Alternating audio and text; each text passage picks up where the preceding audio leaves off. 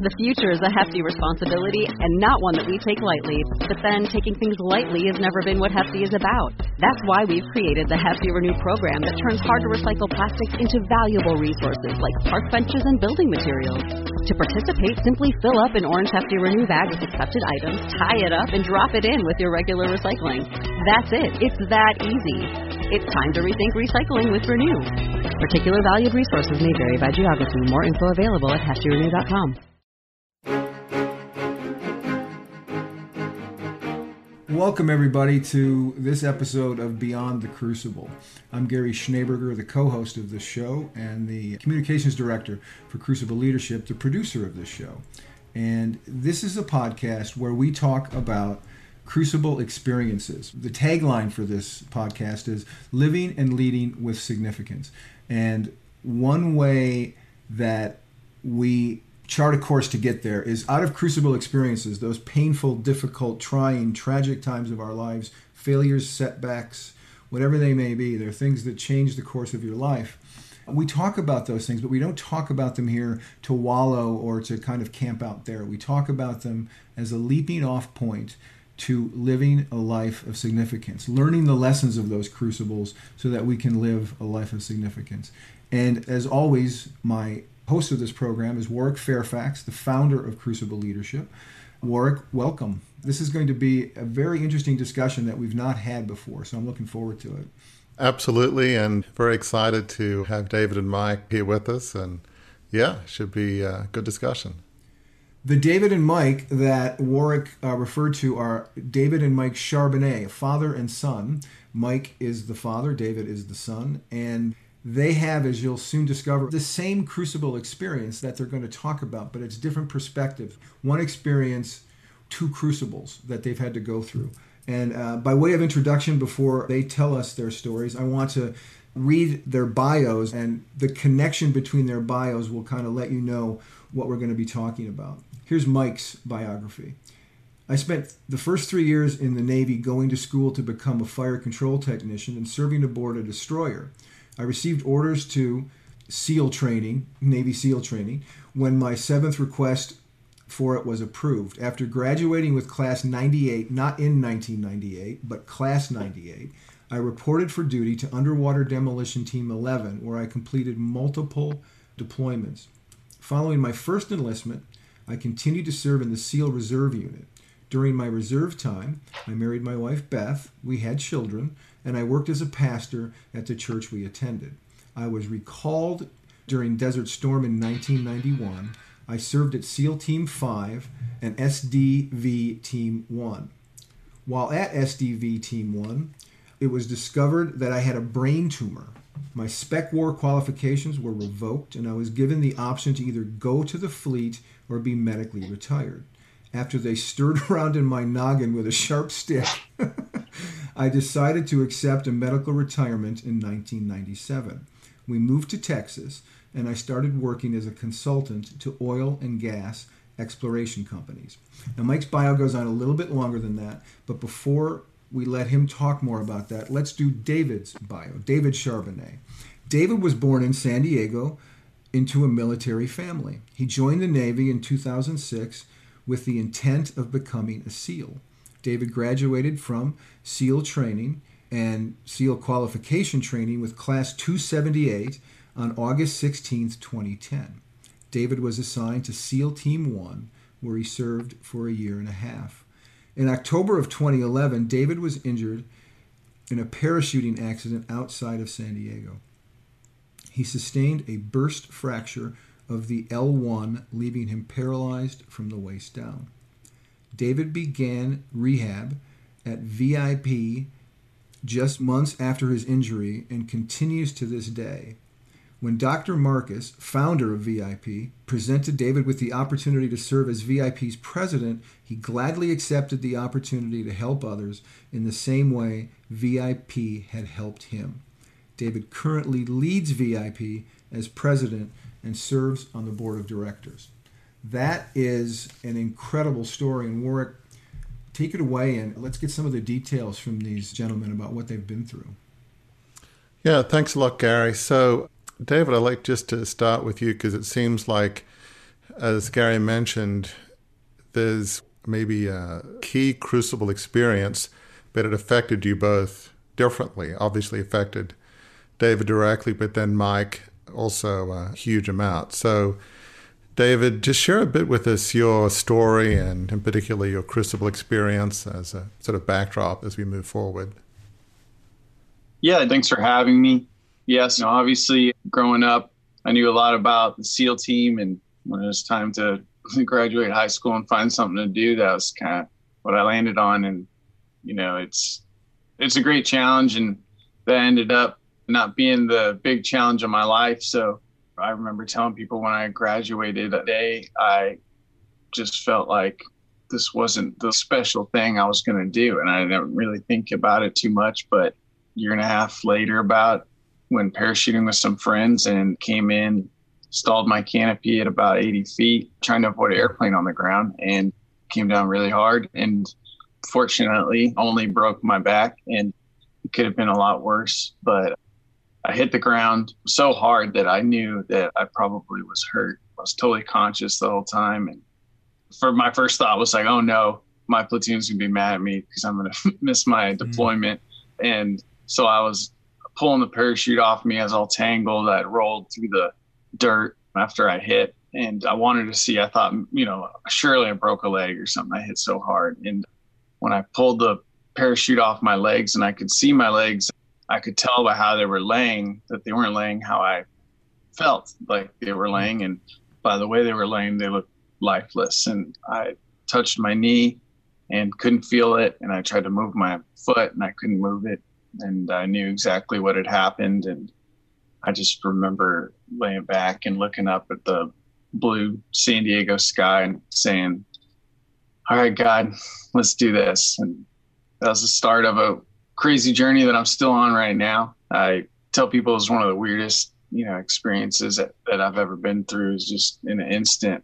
My entire dreams and goals and life that I had envisioned for myself disappeared and a new one had appeared that had nothing on it. I didn't know what was on it. And it was a pretty scary thing, but also just weird. And those next couple days, you know, having surgery and you know, my parents flew from Texas where they were living at the time and had a lot of friends and family coming to see me in the hospital. It was, it was pretty crazy, but I was, I don't know, I think God was protecting me.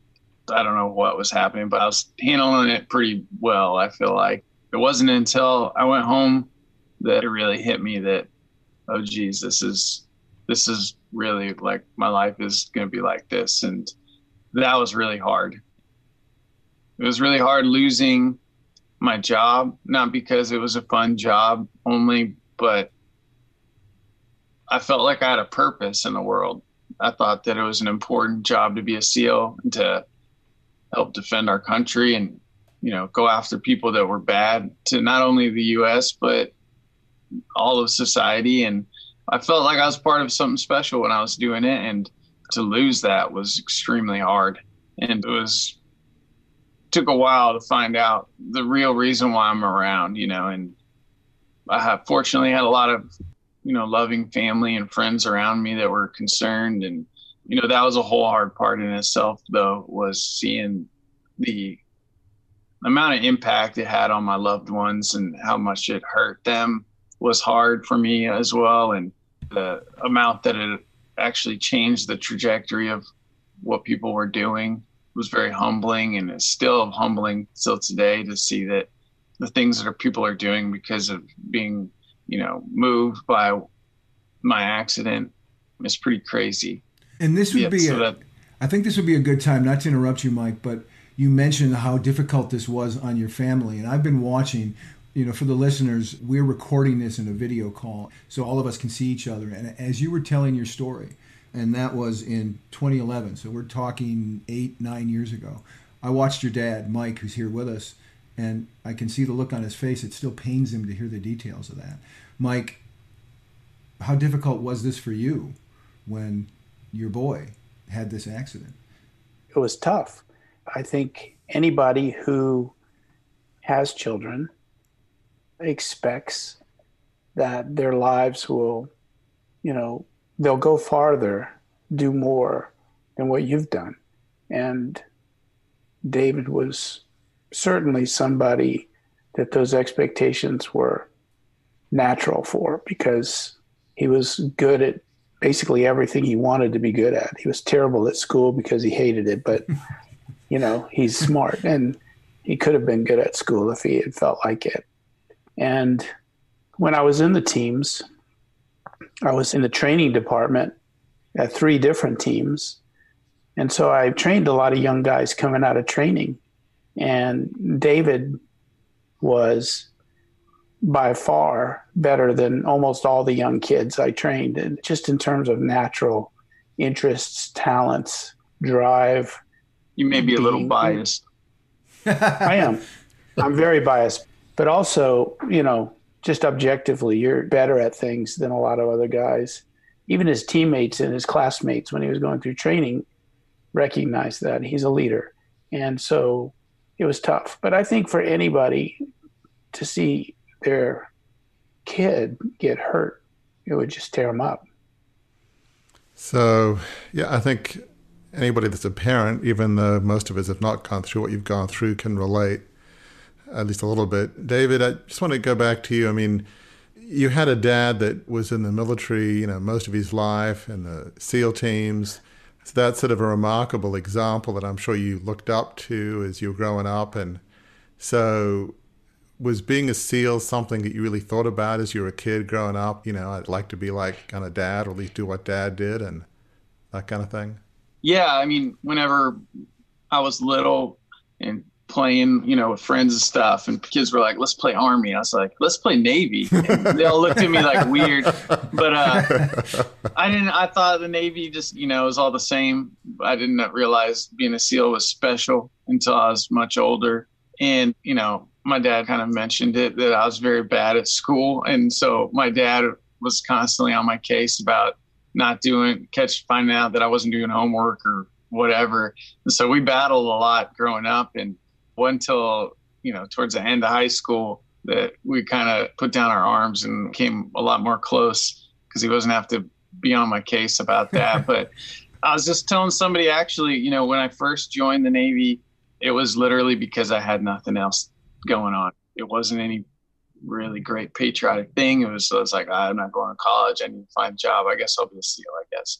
And, uh, it, and, you know, that's mostly just me being an immature 19 year old. But when I joined and I was in Great Lakes waiting to go to BUD/S, Admiral Maguire, who was in charge of all naval special warfare at the time, came out to see the facility out there and meet the instructors, but he also met the students, me being one of them. And he looked at all of us. He said, I need guys to do this job. And most of the people that are going to try are going to quit or can't do it.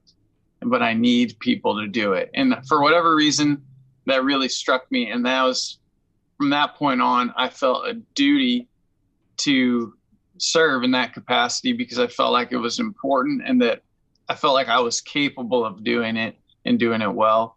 And from that point on, I felt a calling to do it and definitely felt a calling to do well at it because of my dad and, you know, being a legacy. So there was that calling. And, uh, I mean, it was a fun job too. It was one of the first things that I was really good at doing. You know, so, like I was bad at school and things like that. So it was kind of I felt like it was my my calling. Those were meant to be my in my life, you know. Yeah, I want to talk a little bit about the Crucible experience a bit more, but one thing I think you said earlier that maybe I misheard, you said something like, I wasn't sure that this was my purpose. What did you mean by that? Because I want to make sure I understand that as you were being a SEAL. That yeah, so I guess probably most people feel this way, but uh, they feel that they're destined for something special, to do something special, and I felt that way and I didn't really know what it was. And going through training, I was like, I guess, you know, being a SEAL will be that thing that something special is probably what it is. And okay. I remember graduating and, you know, it was a special day. Not everyone gets this, but they had my dad, you know, was able to come up and actually pin me with my trident, which is the warfare pin that you get when you become a SEAL And so he got to pin me, which was pretty cool. And it was a special day and meant a lot, but I felt this feeling after, you know, it was done, just standing there with my classmates that that was not it. It was something else was like what I was like meant to do. Or not that I wasn't meant to do that, but it wasn't the like final. There might have been made it. There might Yeah. have been a grander purpose or even a higher mission, which Yes, sounds exactly. weird to say to a SEAL, but maybe that was a forerunner of, I don't know, some divine hand that you weren't quite aware of at the time. Exactly. Yeah, that's it. So, yeah, before we get back to Mike, you said a couple of things earlier that, you know, in the moment when it happened, it sounded like it was one of those things where it wasn't like a faulty parachute. There was, I think you mentioned airplane on the ground and you were trying to avoid it. And it was just those awful words when people say bad luck, you know, it wasn't necessarily anybody's fault or, you know, it sounds like that. But you said in the moment it happened, I wouldn't say you were calm, but it sounded like it really set in when you got back home. That I guess SEALs are trained to, okay, you have a problem, great, let's solve it, let's figure out the next step. But it's almost like it was a delayed reaction in terms of the severity of the impact on your life. Is that true? Yeah, uh, I think it's pretty common. You know, when people have big injuries, life changing things like that happen, the time that they're in the hospital, you know, maybe it's still hard, but I think people always feel like the doctors are going to be able to fix you. And it's not till you go home and you leave the hospital that it really sets in like, oh, things are different. Like things are going to be different. So when you get home is kind of when you feel that. So when you're at home, obviously you have a strong faith that I'm sure helps, but you know, your mission in life, which I think you thought it was through the SEALs, and you probably formed close bonds with your other fellow teammates, that that was going to be forever different. I guess it's probably an obvious question, but what were you feeling when you were at home in those first few weeks, first few months after that, you know, the accident happened? Well, in the beginning, it's kind of, I would say, I started a downhill trend of, you know, depression. In the beginning, your hopes are high that you can, you know, there's always people that break their back and have a spinal cord injury and regain function. And so we had high hopes that I would start regaining function and that I would maybe even be able to go back to being a SEAL. So in the beginning, hopes are high, but every day that goes by that you're not regaining function quickly, you start to lose a little hope like, oh my, maybe this is permanent. And that's kind of what happened. And I was doing everything under the sun trying to increase my chances. The SEAL team said, your job is to try to get better. So I had every day to go to the rehab clinic that I run now and was doing oxygen chambers, you know, uh, acupuncture, special diets, everything, and trying my hardest to regain function. And I was regaining a little bit, but it's just not enough to. And it slowly was setting in that was probably going to be permanent. But the other really hard factor that was really challenging and really, I think, affected crucible in my faith during that time was the amount of pain I was having. I was having called neuropathic pain, and it's like phantom pains, pains in my legs that were so severe, but weren't actually happening physically. But it felt like I was being electrocuted or stabbed, or my bones were breaking. It was so severe, and you know, I'm supposedly tough because I was in the SEAL teams, but it was pain that I couldn't even imagine. I, you know, cried out. I was prayed a lot, you know, just in my bed all by myself in the middle of the night, you know, for relief, for just comfort or for somebody to console me. I was just like, God, just let me know you're like there watching me. You know, if, if you're not to stop the pain, take it away. But tried hard to believe it was for a purpose, but I started doubting that. That the doubt, but beyond being paralyzed, beyond the pain, doubt that I might not have anyone up there looking after me was the hardest thing and the most depressing thing that affected the most challenging part of my crucible, you know.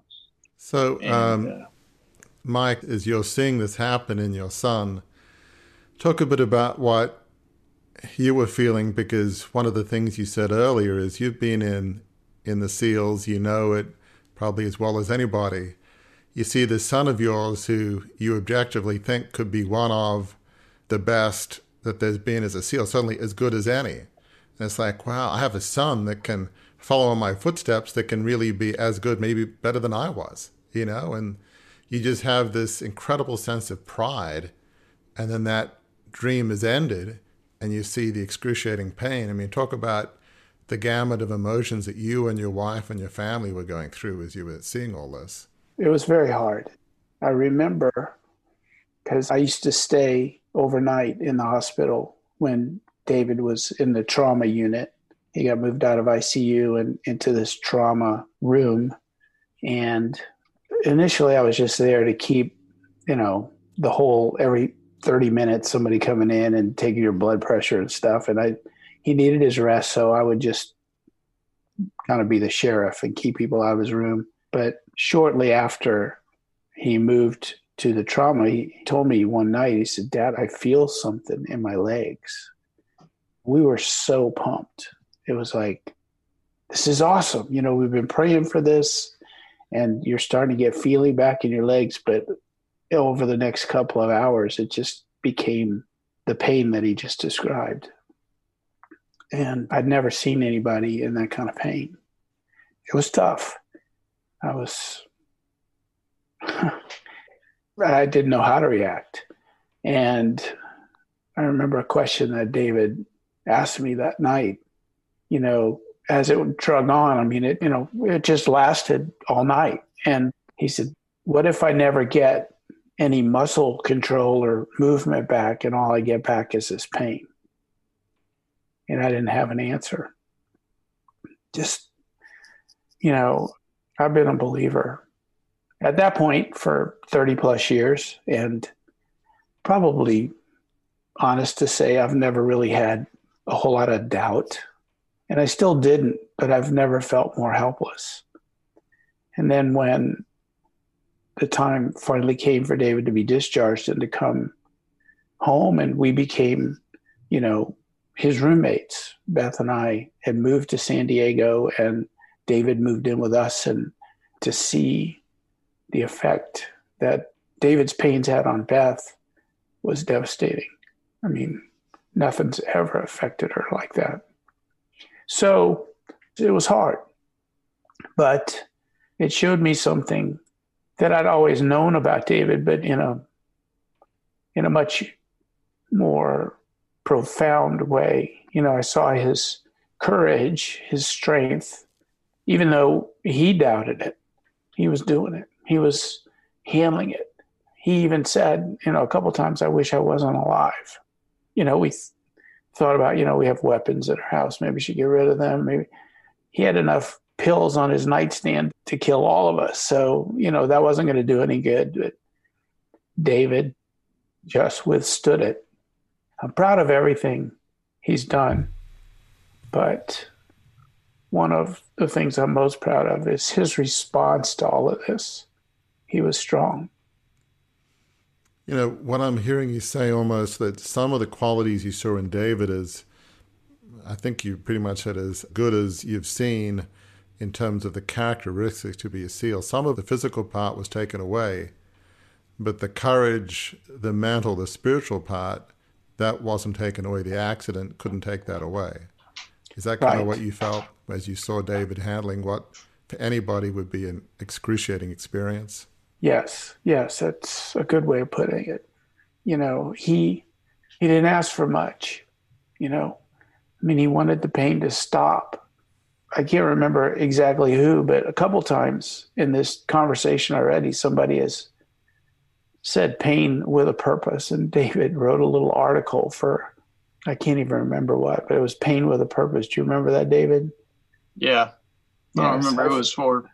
I think it was Joni Eareckson Tada had a newsletter or something, and I can't remember how we got connected to all that, but David wrote a little article for that, and it was profound, you know, and it was beyond the initial stages of that. It was when David was coming out of the deep depression that he got into. And, you know, it took a while to get to that point. anyway. Uh, so, David, talk a bit about how you got to the other side of what, you know, the realization it's a life altering injury.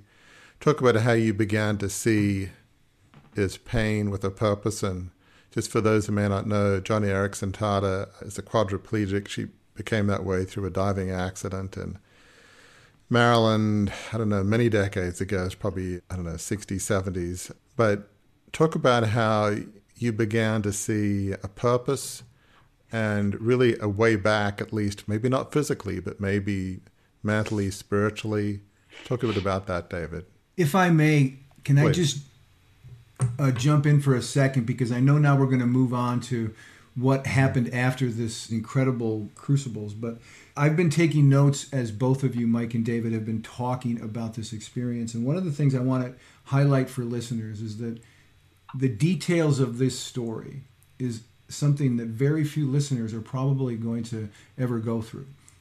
But I want to focus on some of the emotional reactions and the emotional situations that you both found yourself in because those emotional reactions will be the same as what people will feel. So your crucible may not be a parachuting accident that leaves you paralyzed. And it may not be that that happens to your child. But whatever that is, if it's a business failure, an addiction, um, some other kind of tragedy or trauma, listen, listener, to these things that David and Mike have said so that you can dial into what they're going to talk about as they talk about coming back from these crucibles will apply to you too. David said that after the accident, he felt like his goals for his life had disappeared. That's a universal experience for people who've gone through a crucible moment. David said, It took a while for him to find the real reason I was around. That's something that you can feel after business failure that feels catastrophic. David said that it was pain that I couldn't have ever imagined. Now, this was physical pain, but there's emotional pain that people who are listening to this feel through their crucibles. And Mike just said this that he'd never seen anyone in that kind of pain. And any parent who has seen their child go through a crucible experience of any kind that has truly altered their life can identify with what Mike said. So, David, yes, now all that emotion being true, how did you begin to find your way back?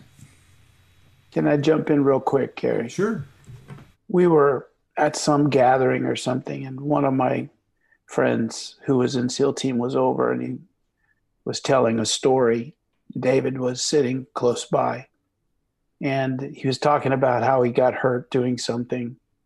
he says, So it was the worst pain ever. And he looked over and he saw David and he said, uh, Oh, sorry, David. And David said, something. I mean, this has been common wisdom from David. He said, That's okay, Ken. Everybody's pain is the worst pain ever. And just to go with what you were just sharing is like, you know, yeah, so maybe you don't have a broken back, or maybe your child doesn't, but your pain is the worst pain ever. You know, it's what God has decided you can handle and you need right now. So just to highlight the truth of what you just right. shared. That's very good. Yeah, that's well said. Very well said. So, yeah, I, def- I still tell people that, you know, because people always feel like, oh, they can't talk about what they're going through to me because, you know, they're like, oh, you had it way worse. but everybody's got the struggle they're going through, and it's devastating to them, you know, even if it's comparatively different. But uh, several things happened that kind of helped me get out of the depths that I was in. You know, we've talked a lot about my physical pain that I was having, and that was definitely a struggle. But the worst part of everything was the doubts and ultimately the depression that I was feeling was the scariest. And I really did not know where my mind was going to go or what I was going to do because I was getting into such a dark place. And I would say about a year after my injury was when I was hitting my lowest point. And so a couple things happened. One night I was just struggling, you know, in my bedroom, my mind just spiraling out of control. And I had broken up with the girl I was dating, and she was also my closest friend. And I, for whatever reason, I called her, and it was just like, I don't know I don't know if I can do this. Like, this is too hard. I feel like God doesn't listen to me. I don't feel like he's there. I don't know if I like even believe in God anymore. And this girl is my now wife. And she was like, well, come outside. She just jumped in her car in the middle of the night and drove to where we're living. I came out to the sidewalk and she was like, you know, just because you don't believe in God doesn't mean that he's not there and that he just doesn't care and love you and that he's not looking out for you. You know, I try to read my Bible and pray and I just don't feel him. I don't see his impact or his influence on me at all. And she just told me at the time, she was memorizing the entire book of James. And she's like, mm. just go inside and start reading James. Just start reading. And so I went inside. I was like, all right, God, I don't know if anyone's there, but I'm going to start, you know, just trying to dive into you and trust you and started reading James. And if, you know, people have read James, the, in that first chapter, it talks a lot about going through trials and, you know, that it's ultimately make you perfect and there's a purpose behind it. And so, you know, it's just kind of a God thing. That happened to be the book she was memorizing at the time that I happened to call her.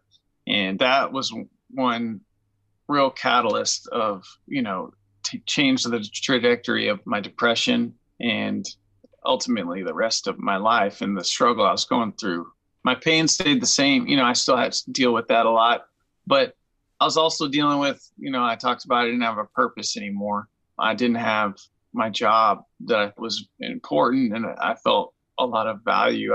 Uh, I felt like valueless. And so around that time also, I was going, you know, to rehab every day, this clinic, VIP neuro rehab center. And around that time, the doctor who was running it and founded it, Dr. Marcus, pulled me into his office and he said, We're going out of business and I, I need to leave because I can't afford to give myself a paycheck. I need to support my family. I'm going to have to leave and I want you to try to run the clinic. And I was like, Brad, I don't know anything about running a PT clinic and I definitely don't know anything about running a business or a nonprofit. And he's like, Well, you know, it's going out of business. Just give it your best shot. And so I talked to, at that time, I was now married to Janet and talked to her, and we felt that it was got to put that opportunity in front of me that I could help other people going through similar things that I was going through.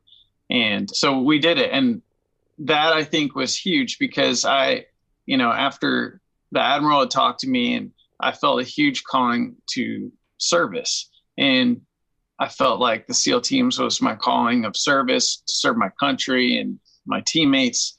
And when I lost that, it was one of the largest and most impactful parts that was really a struggle during my whole, you know, accident and aftermath of that.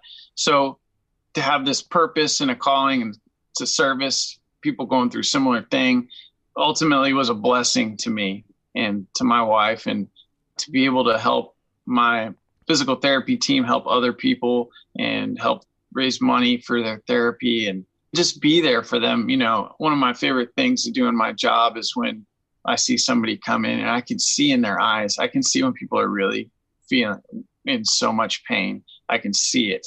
I can see it, even if they're holding it in, I can see it through their eyes. And it's just crazy. And uh, to be able to like relate to them sometimes it's really what I like to do to be there for somebody that's going through those times on a one-on-one level.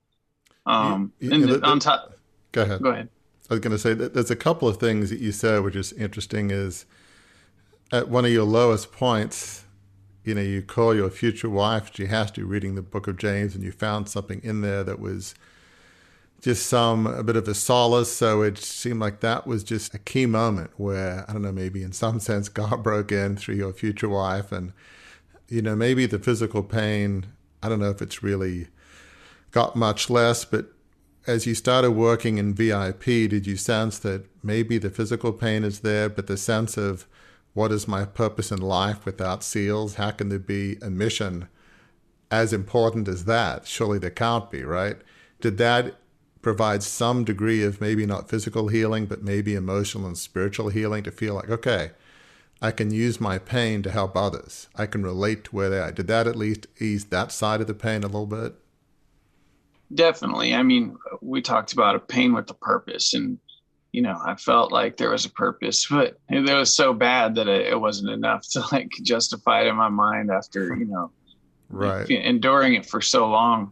And so, yeah, being able to be there for other people that are going through pain like that was definitely, it helped me deal with it. Right. I, and, you know, beyond the pain, I see a lot of people that are going through the hardest thing in their life. And so they're a lot of the time dealing with depression. And even you know friends that i've known that are going through depression for other reasons totally not a major life-changing accident or anything. But sometimes you know people can be struggling with depression for a multitude of reasons. And sometimes it's even harder for them when they feel like they don't have a big outside reason that people look at them right. for and say a way to justify it and so i'm always telling them, you know, like just because you're feeling this, I know what it feels to be in that dark place, and it's scary, and that was worse than any pain I felt. And so I try to encourage them that you know you're not alone, and you know need to rely on other people. You know, one lie that your brain tells you when you're going through depression like that is, you know, wall yourself off from the world and kind of you just don't want to be around anybody, and that's only going to make it worse. I remember my dad was like, "Hey, you should go to get lunch with this guy," and I was like, when I was really depressed, I'd finally told my parents I was like, "I'm really depressed." And so one day he told me to go get lunch with this guy. I was like, I don't want to go to lunch with anybody. He's like, that's why you need to go. And so I did. And I remember going that day and I, I felt a lot better. And so I was like, okay, I need to force myself to, you know, get out of this rut. And, that, uh, that, I mean, that's well said. I want to bring Mike back in here again. So obviously David's pain is physical, emotional, spiritual, and you know I think as we've said before, it's hard to relate it to this case, but sometimes it is said that wife, spouse, kids, their pain can almost feel worse than the person who's going through the pain. It's hard to see that it actually lines up here, but all that being said, your pain was very real, Mike, and your wife, Beth. But as you begin to see signs of hope, you have your own pain struggle through this? How did you kind of get back to the other side for you of seeing, you know, what this happened to your, you know, athletic son, and how did you kind of bounce back? I don't think that I went into any kind of depression. I mean, I was depressed and sad, you know, but not the kind of depression that some people feel. I didn't feel hopeless and I didn't respond to my sadness by you know stopping everything and isolating myself. I just felt this intense sadness and also concern for my son because you know i could see him going deeper and deeper into you know hopelessness. Part of the reason i think i didn't experience the depth of depression is that I had a longer track record that I could look back on in seeing the hard things that I've experienced, you know, death of uh, friends in the Navy and, uh, you know, friends going through hard things and, and being close to really bad stuff a few times, losing jobs that I loved and, you know, little things in comparison to David's accident. But I'd seen God use each of those things in ways that I never could have anticipated when they were happening. So even though it was tough for me to see David suffering the way he was, physically and emotionally, I had this long track record of seeing God's faithfulness that buoyed me. And I mean, I'm still sad a lot of the time, you know, when I think about the future we had imagined. And I need to tell myself, you know, God's smarter than me, better than me, cares more than me, loves David more than me. And his future, his planned future for David is better in every way than anything I could have come up with. So I had a deeper database of truth, experiential truth, seeing God work, than David did. David was a lot younger and a lot newer in his faith. So that's probably what prevented me from spiraling down as far like, as I might have. What you're both talking about, and I can relate in a very small way, is the power of faith and belief that God has a plan. I mean, my experience is just trifling in comparison, but uh, as listeners know, just losing a 150 year old family media business that was founded by a very strong believer. And when I came to faith, it felt like my mission in life was very clear to preserve and help grow the family business. And when it ended on my watch, yeah, I felt like my mission in life was over and I'd blown it. And so it's a very uh, small in comparison, but yet you just have to believe that.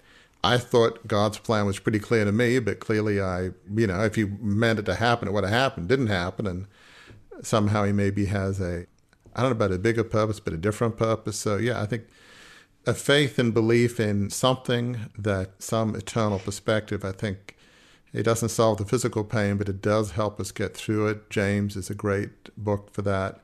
So yeah, so obviously for David it was VIP, which you talked a bit about, and you got involved with something called Beyond the Teams, which I guess is SEAL Teams. So talk about how you got involved in that, and you know, which is sort of one of your current missions, so to speak.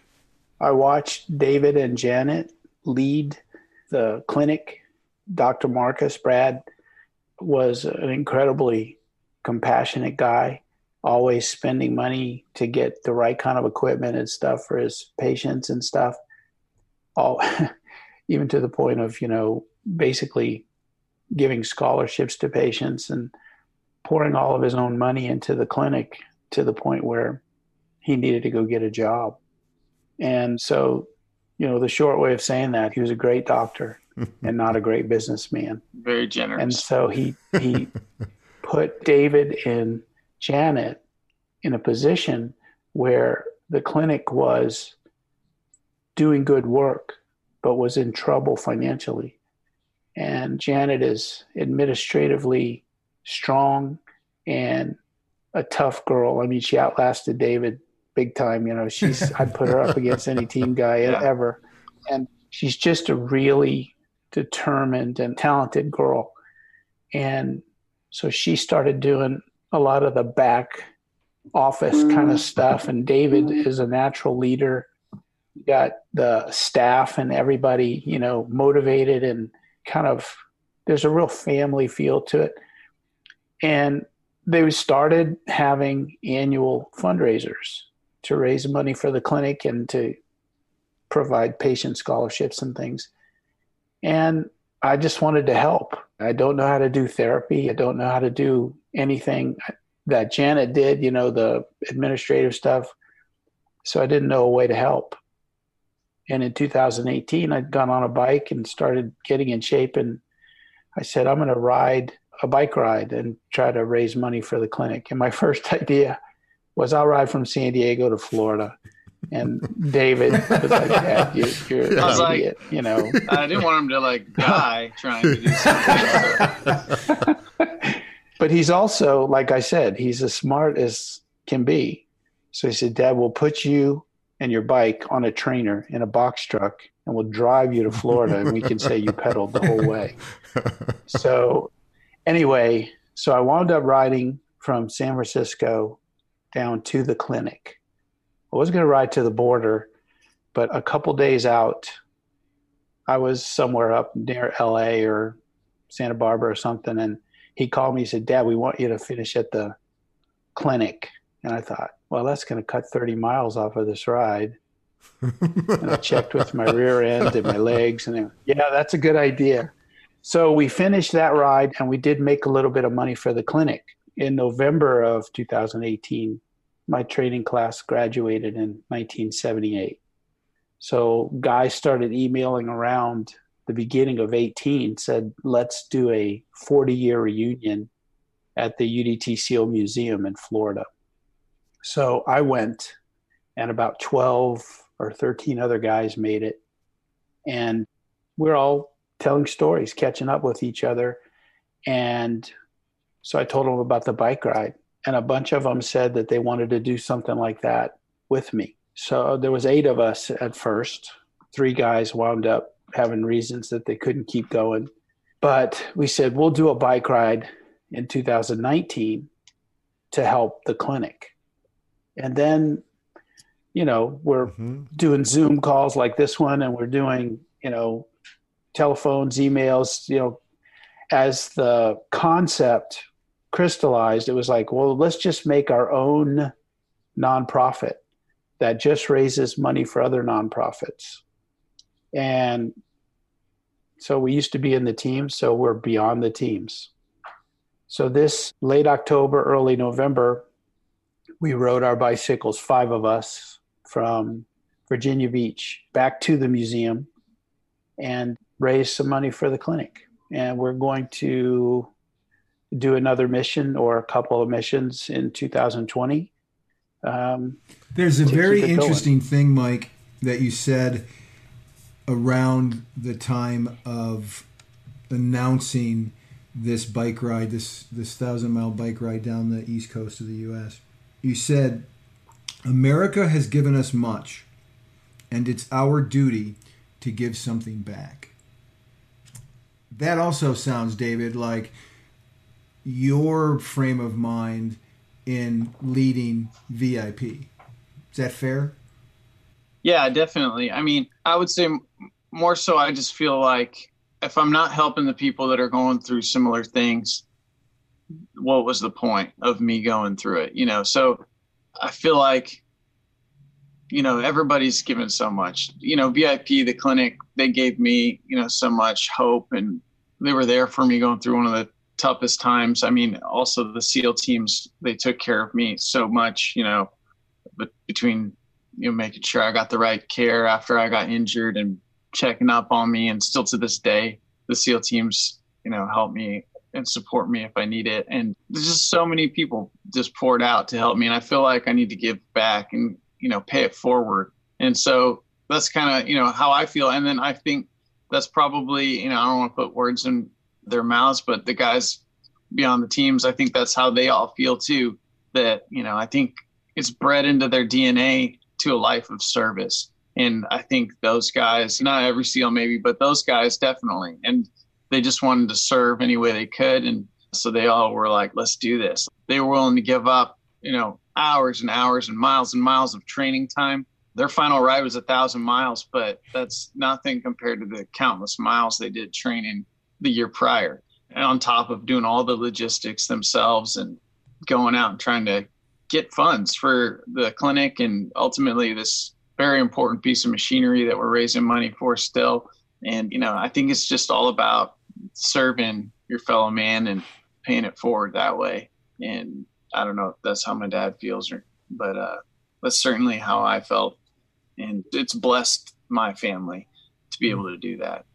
Just, I know as we're in the process of wrapping up, a couple themes to me is that both you, David, and Mike have this where you spent your whole life serving others, serving a higher purpose, serving your country, and that desire to serve others that hasn't ended. It's been changed to a different path, but you still have that passion, the desire to serve others, and yes, maybe use your pain for a purpose but another thing I think you've said, maybe a lesson, is that when you go through pain, you can easily think, well, I just want to be alone. Nobody can understand, or, you know, I just, who would want to be around me?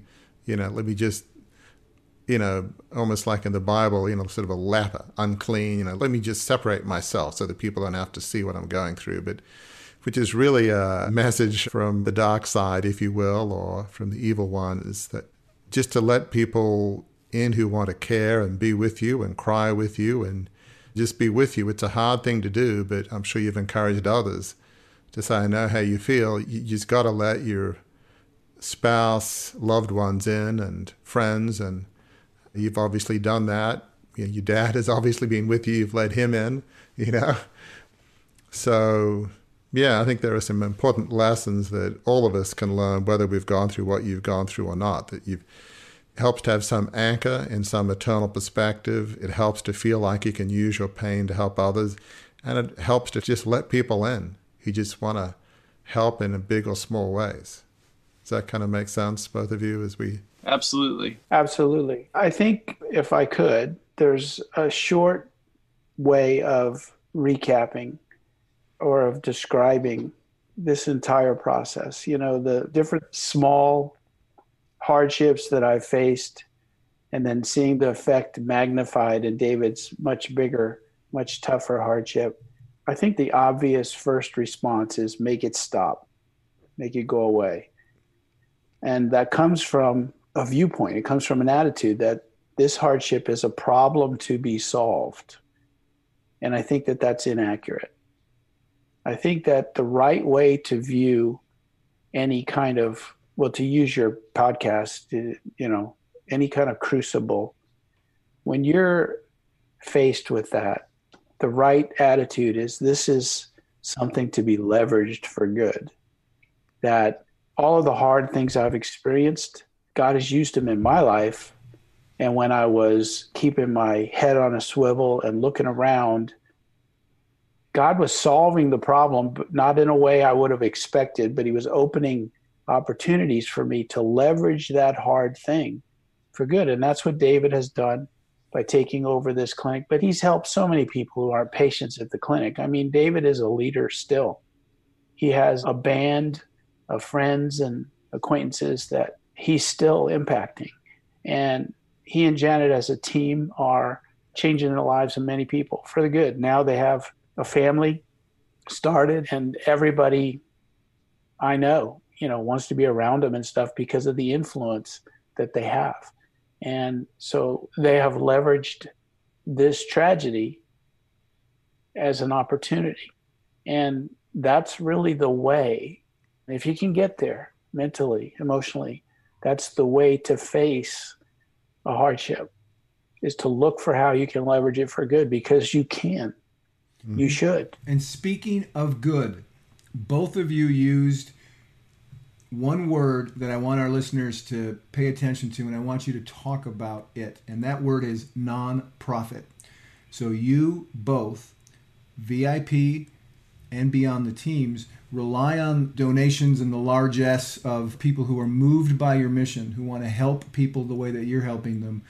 So, David, for folks who would like to help VIP Neuro Rehab, where can they find information and how can they do that? Well, you can go to vipneurorehab.org and you can look at what we do there. It shows like our staff, uh, some of the equipment that we utilize, and you can also donate online. And right now, we are actually raising money for a piece of machinery called the Lokomat.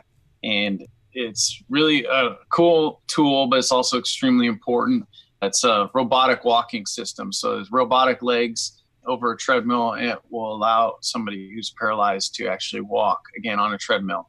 Which not only is this really cool and impactful to somebody who's in a wheelchair that can't walk anymore, and emotionally pretty impactful for them, but it's important that it keeps the blood flowing and is helpful for the neuro rehab to hopefully regain function and be able to do that that gait on your own again.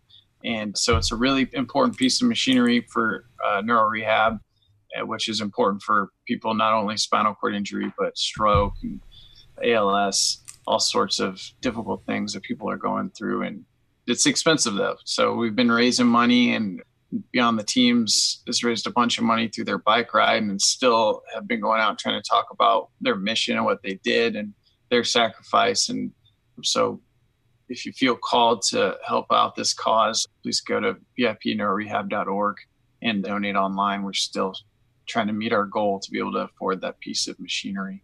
Excellent. Um, and Mike, folks who would want to support what Beyond the Teams is doing, you mentioned the bike ride may be over down the east coast of the U.S., but you're also looking at some other missions for 2020. How can people learn more about Beyond the Teams and help out? We have a website, beyondtheteams.org, and we have a Facebook page and an Instagram thing, which you know, we're all old. and so social media is not our native language, but we're trying. My wife does a great job of putting stuff on there. It's slowed down a whole lot since the end of the bike ride. But as a team, we've decided that any donations that come in, at least until the end of this year, will go to the clinic. So we got a big check. I was out helping build a bunch of bicycles for underprivileged kids with a team of guys the other day, and somebody walked up and gave me a check. So pretty awesome that some stuff is still trickling in. But since you're such a smarty pants, Gary, this is what we want. we want a large S. Yeah, there you go. large S.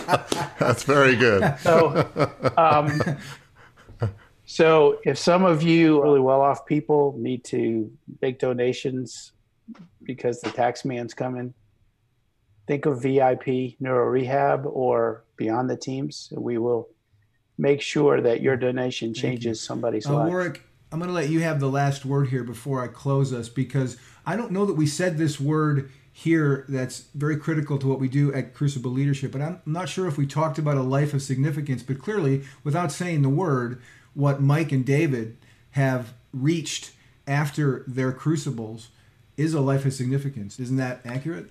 Yeah, that's absolutely right, Gary. Crucible leadership, we talk about going through crucible moments, could be physical, financial, losing a business, getting fired, uh, abu- physical abuse, divorce.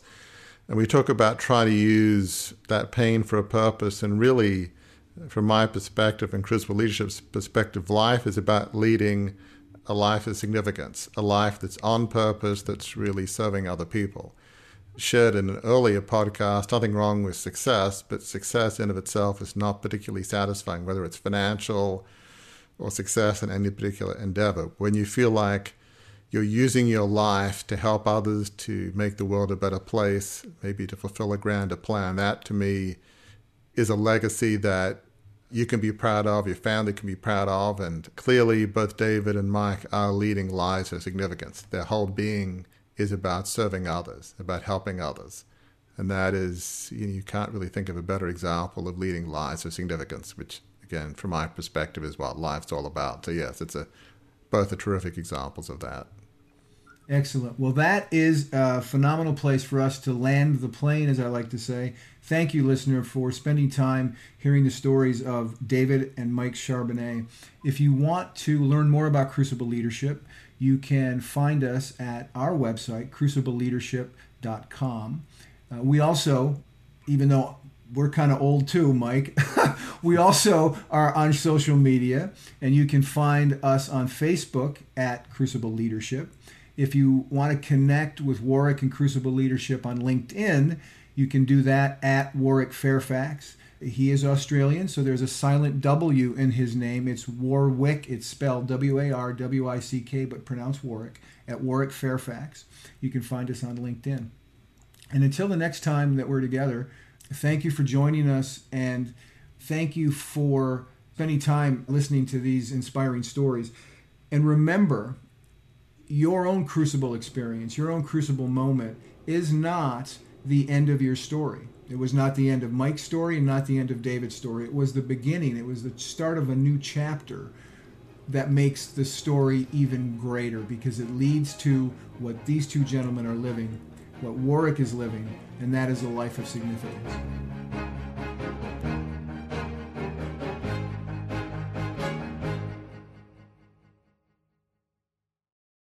If you own a vehicle with less than 200,000 miles and have an auto warranty about to expire or no warranty coverage at all, listen up. CarShield has a low-cost month-to-month vehicle protection plan that covers more parts than ever. Visit carshield.com/audio to find out how you could pay almost nothing for covered auto repairs. Drivers who activate this vehicle protection today will also receive free roadside assistance, free towing, and car rental options at no additional cost. Get your free quote today at carshield.com/audio. That's carshield.com/audio.